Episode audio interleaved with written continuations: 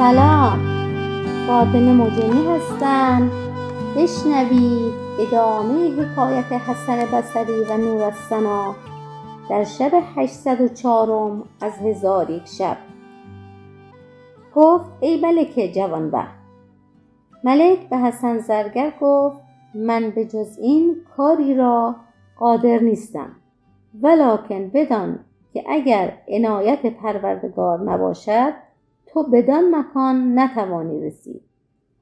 حسن از شنیدن این سخن ملول گشته چندان بگریست که بیخود شد.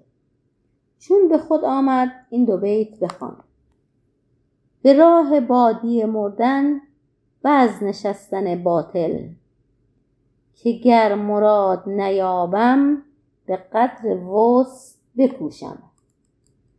پس از آن در پیش ملک زمین بوسید و گفت ای ملک بزرگوار چند روز مانده که کشتیها بیایند؟ ملک گفت یک ماه دیگر کشتیها بیایند و دو ماه از بهر بیع و شری در اینجا مانده پس از آن باز خواهند گشت.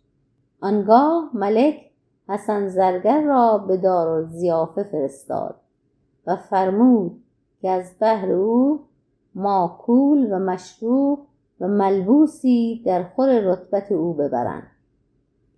یک ماه حسن در دارالضیافه همی بود که کشتیها باز آمدند. ملک و بازرگانان بیرون آمده حسن را نیز با خویش ببردند. حسن کشتیهای بزرگ در میان دریا دید که با زورقها بضاعت از آن کشتیها به در می آوردند و گروهی بیشمار در آن بودند. ملک حسون بازگشته. حسن زرگر را نزد ایشان بگذاشت تا اینکه اهل کشتیها بضاعتها بیرون آورده. بیع کردند و بضاعتهای دیگری شری نمودند و بازگشتن را سه روز بیش نماند. آنگاه ملک حسون حسن را حاضر آورده از بهر او ساز و برگ سفر مهیا کرد و مالی بسیار به وی عطا نمود و رئیس کشتی را خواسته به او گفت این جوان را با خود ببر و کس را بر وی آگاه مکن تا او را به جزایر واق برسانی.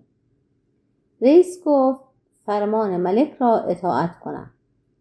پس از آن ملک به حسن گفت ای فرزند کسی از ساکنان کشتی را بر حال خود آگاهی مده و قصه خود را به کسی برمخوان وگرنه هلاک شوی.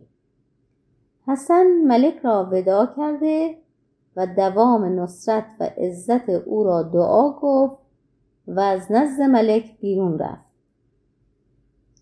رئیس کشتی او را در صندوق نهاد در مخزن کشتی بگذاشت و کشتی براند.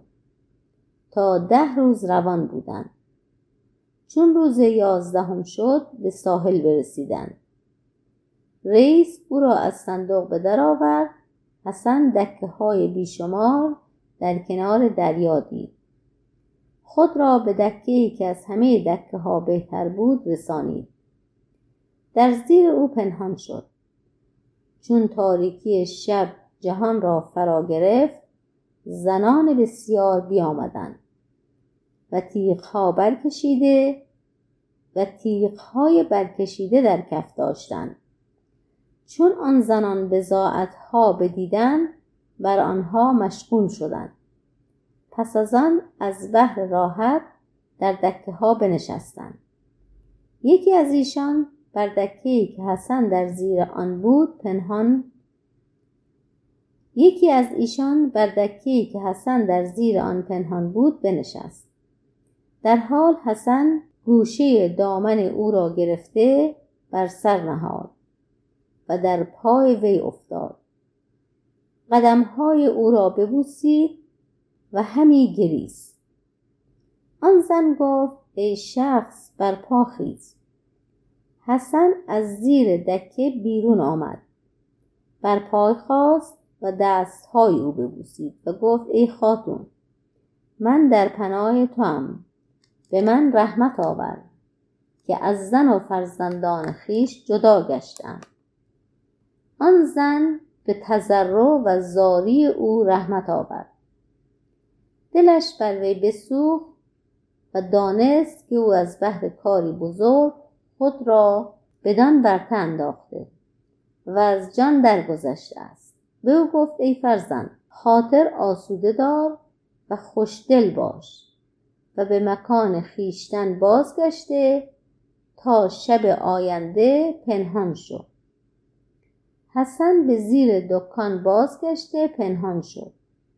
پس از آن لشکر زنان تا صبحگاهان شمهای عود و انبر آمیخته افروخته و در آن مکان به سر بردند چون روز برآمد بازرگانان بزاعت از کشتیها به ساحل آوردند تا شب برآمد و حسن با چشم گریان و حسن با چشم گریان و دل محزون در زیر دکه بود که ناگاه همان زن به سوی حسن باز آمد.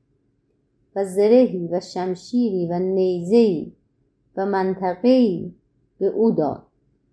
بازگشت چون حسن آنها را بدید دانست که قصد آن زن از حاضر آوردن اسلحه این است که حسن آنها را بپوشد.